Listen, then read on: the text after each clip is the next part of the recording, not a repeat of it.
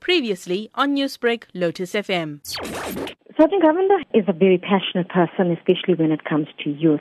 From 2016, with the CPF, have formed SAPS Youth Forum. There are meetings that are conducted twice every month, together with workshops that are being conducted as well.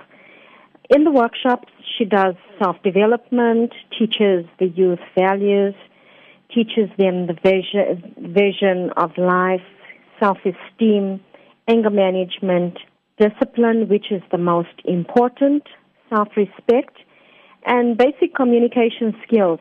Basically, stay away from drugs.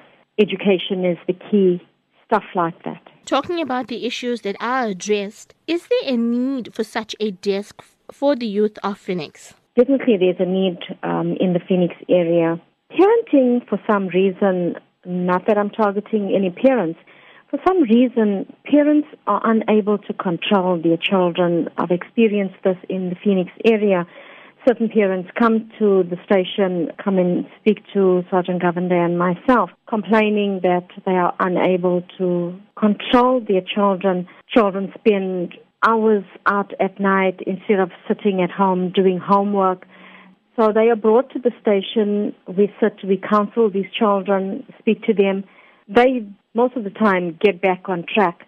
So with the youth desk, these children now go out and encourage other children to be positive, stay away from drugs, early pregnancies, early sexual activities. We encourage children to stay away from things like this.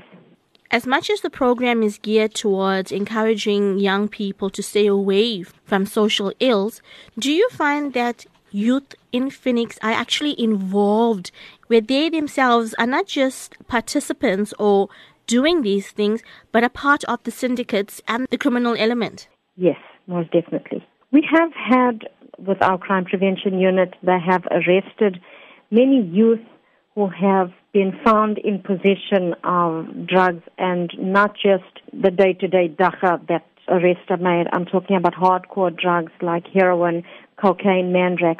Youth have been found in possession of drugs like that.